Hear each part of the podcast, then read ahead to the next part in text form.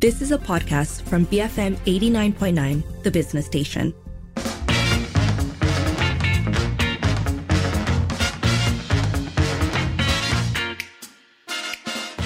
It is 5.08. You're listening to the evening edition with Sharmila and Sharad. It is time for Popek Popek Parlimen, where we bring you updates from the Day Dewan Rakyat. And of course, it's Tuesday, so that usually means Prime Minister Dato Sri Anwar Ibrahim kicks off the session with the question time. Today, though, Dewan Speaker announced a new format where Anwar only answers two questions. Now, the first question Anwar received was from Parit Sulong MP Dr. Noraini Ahmad. Uh, she asked about his support for de dollarization and whether other countries would welcome the Malaysian ringgit as a trading currency. So, Anwar listed countries that we've succeeded in using our country for trade with, including China, Indonesia, and Thailand. And according to him, we've succeeded the most with China. Kejayaan kita hanya kepada beberapa negara setakat ini yang besar. Ya. Umpamanya paling berhasil dengan negara China melalui apa yang disebut uh, dua. Satu, high level principles local currency transaction ASEAN dan prinsip yang sama lebih kurang dengan negara China. Kalau nak uh, jelaskan umpamanya perdagangan dengan negara China ini dari segi Malaysia jumlah tu agak tinggi. Walaupun dia sekitar sekarang ini meningkat kepada 19.2% daripada jumlah perdagangan keseluruhannya secara uh, penyelesaian uh, dengan negara China ini yang Thailand. Negara China ya. Penyelesaian sekarang ini daripada jumlah perdagangan ialah 25% maknanya 39.2 bilion ringgit itu dalam mata wang ringgit dan renminbi daripada jumlah 157 bilion. Maknanya dengan negara China paling berjaya kerana peningkatan yang agak tinggi. Now, he added that our major trading partners like Singapore, Japan, Hong Kong, and South Korea are not interested, however, in using the ringgit. He explained that this is because of their significant integration in the international trade. Dari segi perdagangan paling tinggi kita adalah dengan Singapura 15%. Tapi sebagai negara perdagangan Singapura tidak menunjukkan terlalu kuat minat untuk menggunakan uh, wang uh, tempatan local currency. Yang kedua tertinggi adalah China 13.8% dan China di antara negara yang paling uh, aktif menyambut dan ini kedua-duanya negara dan sektor swasta. Uh, cuma permasalahannya bila syarikat itu terlibat dalam international trade yang lain. Uh, jadi mereka sukar untuk mengambil kira kepentingan dua negara sahaja. Uh, kemudian saya tidak lihat ada minat Jepun, Hong Kong. Kita berikut kalau ikut urutan kepentingan perdagangan ialah Thailand, Indonesia sudah masuk. Korea tidak. India uh, masih mengenakan sekatan penggunaan rupi luar India. Melainkan untuk warga negara India. Jadi uh, rundingan itu mungkin mengambil masa. Kubang Pasu MP Ku Abdul Rahman Ku Ismail then brought up the possibility of using the gold dinar and whether this would uh, this would not be accepted by countries that use the US dollar. Anwar said that this was a good idea and would give the country an alternative, but there was a serious lack of consideration in terms of making the gold dinar a mainstream currency. He said the idea would be discussed further during a meeting on Islamic finance and economics uh, scheduled for December. Cadangan dinar bagi kita adalah cadangan yang baik dan diberikan satu alternatif. Dia tidak merugikan negara, malah memperkukuh kekuatan dalaman uh, domestik ekonomi negara masing-masing dan uh, negara-negara Islam terutamanya uh, biasa dengan kedudukan dinar. Malahkan dengan uh, meningkatnya lebih pada satu trilion dolar Amerika uh, industri halal itu uh, negara-negara lain itu sudah uh, lebih-lebih mak- maklum uh, diberikan pendedahan tentang keperluan dinar. Tetapi dari usaha sejak 90-an itu sambutan serius itu belum ada.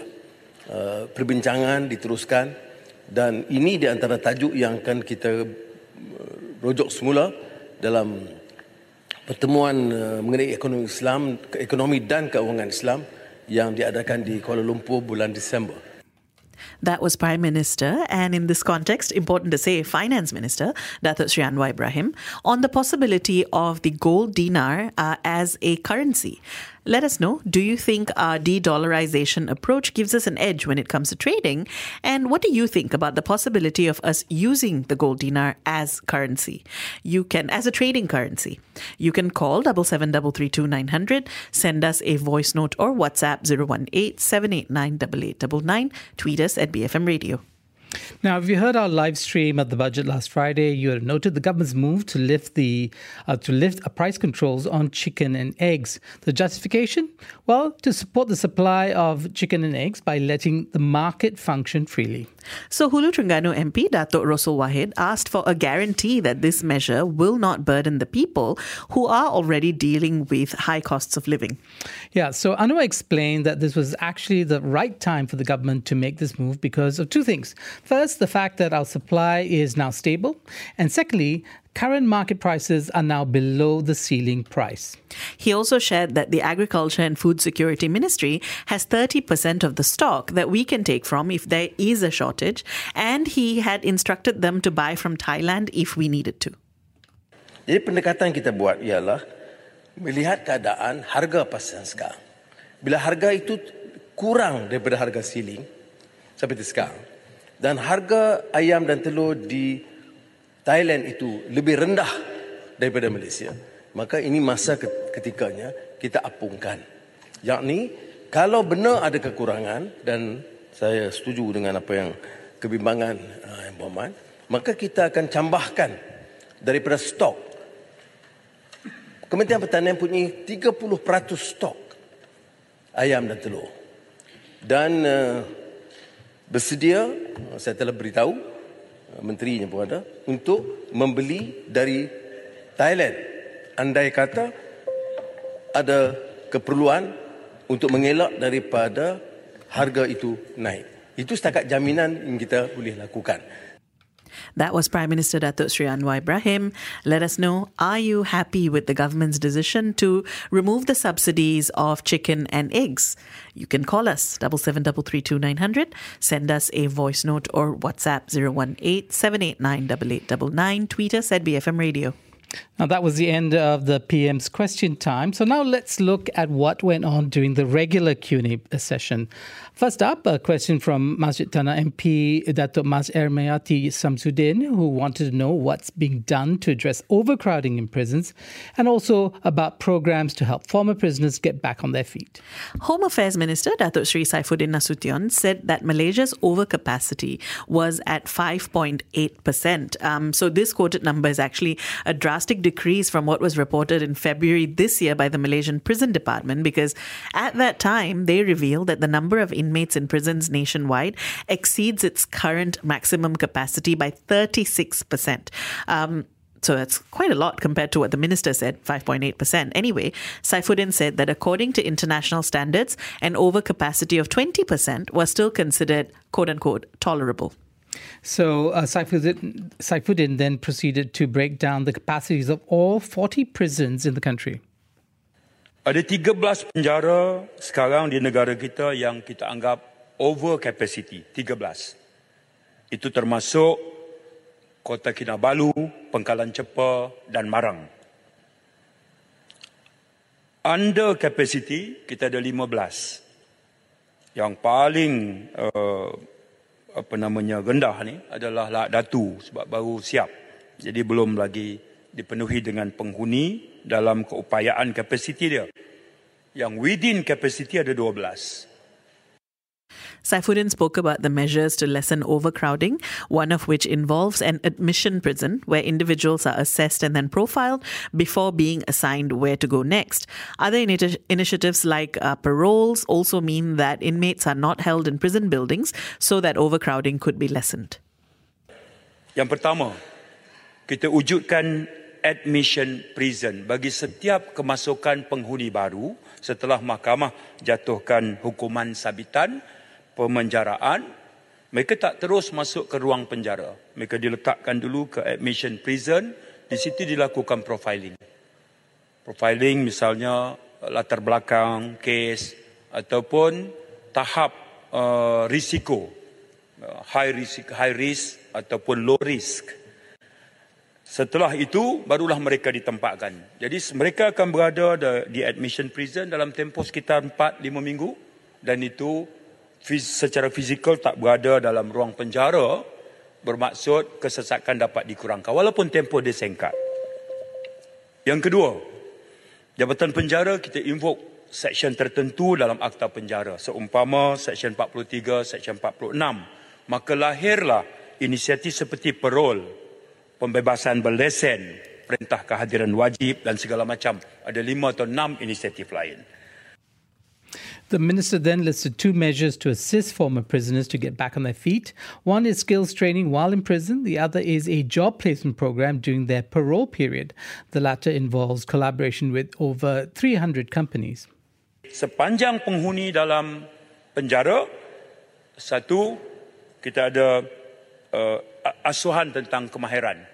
CIDB, sijil di bawah Kementerian Sumber, sijil TVET ini yang membolehkan mereka develop the skill dan sejak 2012 hingga sekarang ada 16,000 penghuni penjara yang keluar dengan kemahiran bersijil ini. Itu ada jaminan uh, peluang kerja kepada mereka. Tapi sementara kalau mereka masuk di bawah parol dan pembebasan berlesen, Jabatan Penjara ada kolaborasi dengan 325 syarikat. Maknanya mereka ni diletak di Community Correction Center, bukan dalam tembok penjara, mereka pergi kerja. Panasonic, SW Corp, MRT dan segala macam. Pertama, mereka dapat pendapatan bulanan dan mereka tidak berada dalam tembok penjara. That was Home Affairs Minister Datuk Sri Saifuddin Nasution. Let us know um, what would you like to see done to make former inmates more employable. You can call double seven double three two nine hundred, send us a voice note or WhatsApp 018 tweet us at BFM Radio.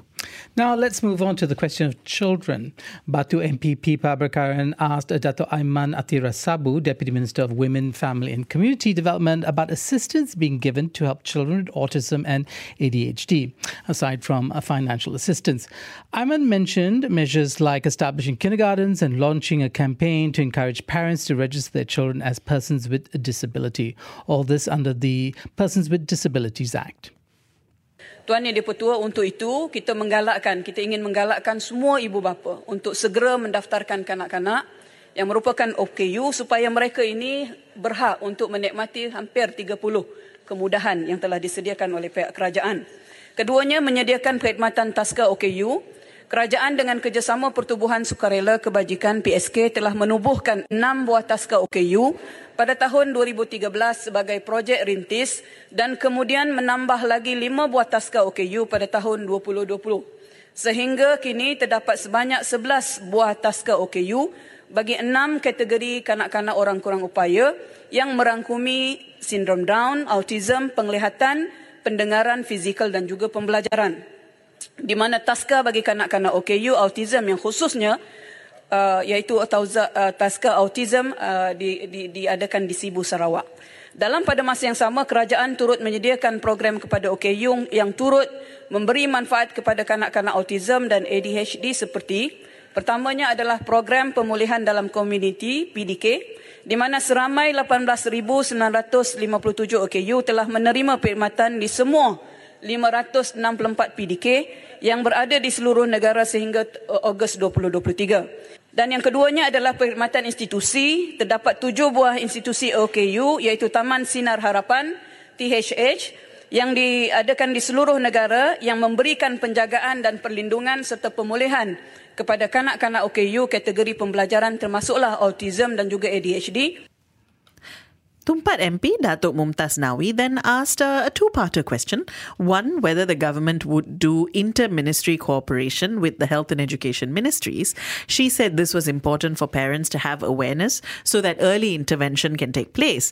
Secondly, she asked if a department for persons with disabilities can be formed. To this, Aiman said that a department for people with disabilities has been created. However, due to financial constraints, they don't currently have the capacity to separate the department's function from that of the welfare department. Saya suka cerita memaklumkan kepada eh, ahli-ahli yang berhormat Dewan Yang Mulia bahawa Jabatan OKU telah pun diwujudkan di bawah Kementerian uh, Pembangunan Wanita Keluarga dan Masyarakat. Tetapi buat masa ini dia masih duduk di bawah Jabatan Kebajikan Masyarakat due to uh, kekangan yang banyak tu khususnya uh, di sudut keperluan uh, bajet contohnya. Kita pun dalam proses untuk uh, mewujudkan mengasingkan satu Jabatan Pembangunan Kanak-kanak. Tetapi walau bagaimanapun perkara ini telah pun diberi perhatian dan berada di dalam pipeline tindakan gerak kerja Kementerian now, on the matter of working together with other ministries, Aiman agreed that this was important, and a children's department to accommodate uh, collaboration was in fact underway. And besides that, the no- the National Social Council also existed, uh, so that matters um, so that matters on the rights of children is constantly being discussed. Uh, kementerian kita uh, sebagai satu kerajaan yang bersama, sama ada di peringkat Kementerian Pendidikan dan juga Kementerian Uh, kesihatan kita dan kita ada satu majlis sosial negara tuan yang dipertua yang di mana kita sentiasa berbincang untuk kepentingan anak-anak dan untuk makluman yang berhormat tumpat juga. Kita uh, dalam perancangan untuk membangunkan satu modul intervensi awal kanak-kanak OKU yang mana supaya uh, segala keperluan ini uh, berkaitan anak-anak kanak-kanak OKU ini dapat di, dilihat dan dapat diterapkan kepada semua taska dan juga eh, kepada semua pendidikan uh, awal kanak-kanak insyaAllah. That was Deputy Minister of Women, Family and Community Development, Dato Aiman Athirah Sabu. Now, tell us, uh, what's your experience been when it comes to taking care of children with autism or ADHD? How has early intervention helped with your children's quality of life? You can share your experience. You can call us at 7733 2900 or you can WhatsApp us at 018 789 8899 or tweet us at BFM Radio. And that's all for today's uh, updates from Parliament. Just to summarize the things that came up, firstly, we heard about developments in our de dollarization approach, as well as a little bit about the possibility of using the gold dinar for trading currency. Uh, we also heard about the government's decision to remove subsidies for chicken and eggs, as well as prison overcrowding and what the government is doing to make former inmates more employable. And finally, um, we heard about assistance for children children with disabilities, particularly those with autism and ADHD. If you'd like to weigh in, you can call 77332900, send us a voice note or WhatsApp 018 789 tweet us at BFM Radio. Building Fit Malaysians, BFM 89.9. It's 5.39. You're listening to the evening edition with Sharmila and Sharad. We've been looking at the updates from Dewan Rakyat today on Popek Popek Parlimen. And uh, one of the things that came up was actually um, initiatives towards uh, people with disabilities. Specifically, uh, there were questions asked about um, children with uh, ADHD or autism and what was being done. Um, so uh, we actually have a number of thoughts that have come in on that. If you'd like like to weigh in, you can call double seven double three two nine hundred, send us a voice note or WhatsApp 018 789 tweet us at BFM Radio. Let's start with uh, this from Sharul, who says, It's good to hear that we will have a new department for persons with disabilities. This is a much needed step towards improving and managing their lives. Don't use budget constraints as an excuse for not allocating funds to the new department. The government has allocated billions of ringgits to uh, JAKIM in budget 2024. This suggests that the government has the resources to su- support this new department for PWDs. Cheryl, I think you're absolutely right in, in asking questions around uh, government and its priorities and where it puts resources. Um, it's also very interesting to you know ask ourselves when we think of uh, of the category of persons with disabilities what comes to mind? You know, are we thinking of people who can't help themselves, or are we thinking of people who, for whatever dis- whatever disabilities they might have, actually might have a lot of talents? And if you enable that, you can actually reap benefits. And I think by you, I mean the country society as a whole. Actually, I keep going back to um, that that thought that is often expressed when you talk about what it means to make society and public spaces and and just life in life in our our um, community is more accessible, and how it shouldn't be an afterthought, right? That and maybe that's what something like a dedicated department um, will champion. The idea that it's not about we plan a city or we plan a space or we build a school and we think about education and then later retrofit how we are going to accommodate for people with disabilities that instead it should be a conversation that takes place from the beginning. And um, i hope at least that having a department is is one step in that direction. Uh, roberto says in my case when i receive students with learning disabilities at the university level i always wonder if these children have gone through the specific kind of treatments or if they have um, suffered the needs to attend a school that wasn't cut out for them. It would be great if, as part of these initiatives, the Minister of Education and other respective departments could train teachers to identify learners with these sorts of conditions, to guide them properly and to assist them at their own pace, without exposing them to the scrutiny of their own classmates, not to mention from the system itself.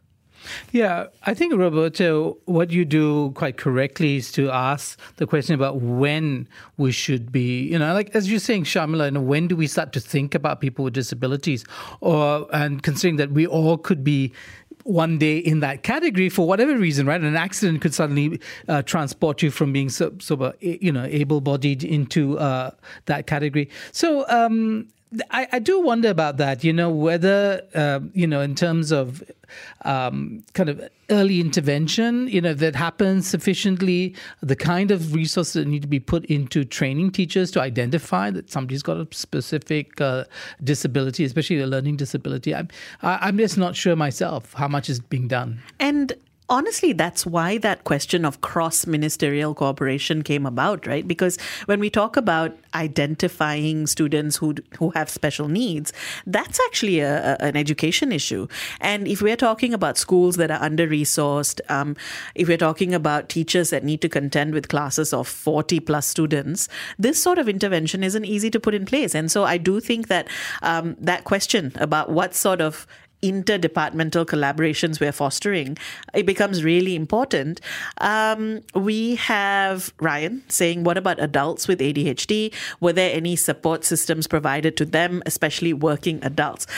to be fair, Ryan, uh, we can't answer that necessarily. But I do think that the that part of the reason are you having trouble focusing is it Sharad? Sharad, let's not let's not tread into areas that we don't want to talk about. Um, I do want to say this though, the question of the neurodivergent, right? So when you think about talent, you, you know, we, we if we shift the conversation slightly about disability, because disability sounds like a, a negative, right? It just sounds like oh, people are helpless. But when you think about the neurodivergent, is another way of thinking about people with ADHD and related uh, conditions.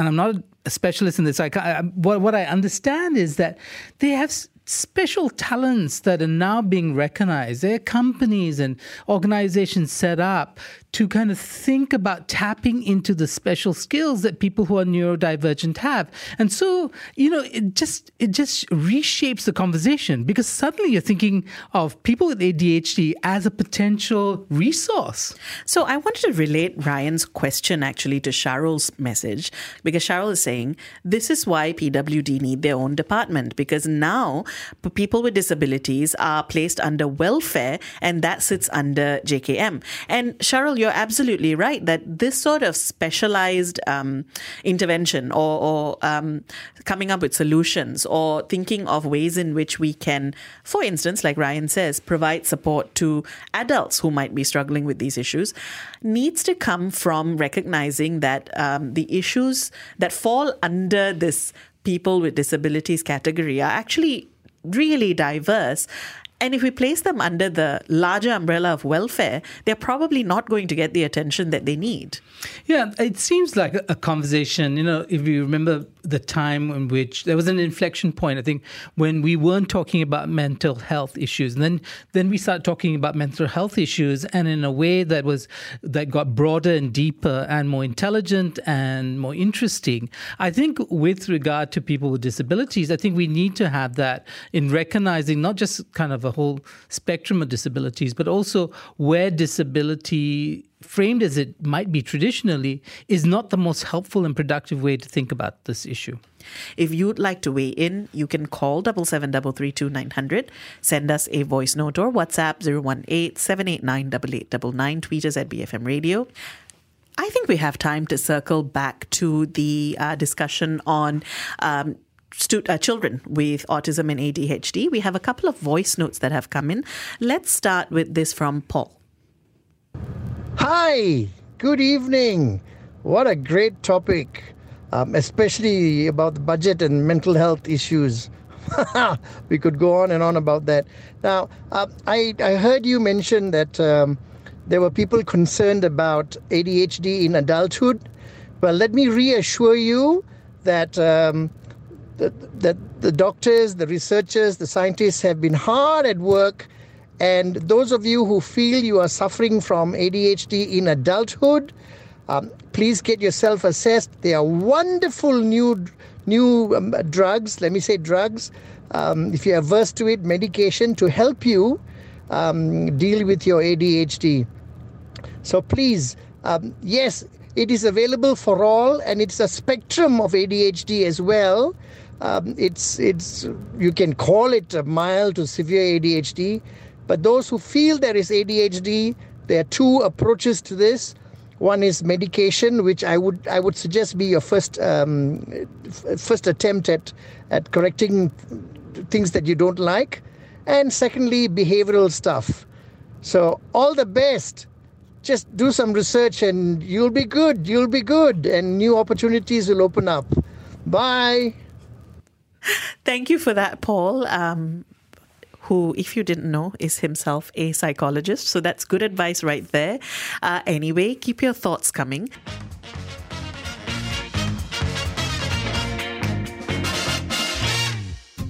You have been listening to a podcast from BFM 89.9, the business station. For more stories of the same kind, download the BFM app.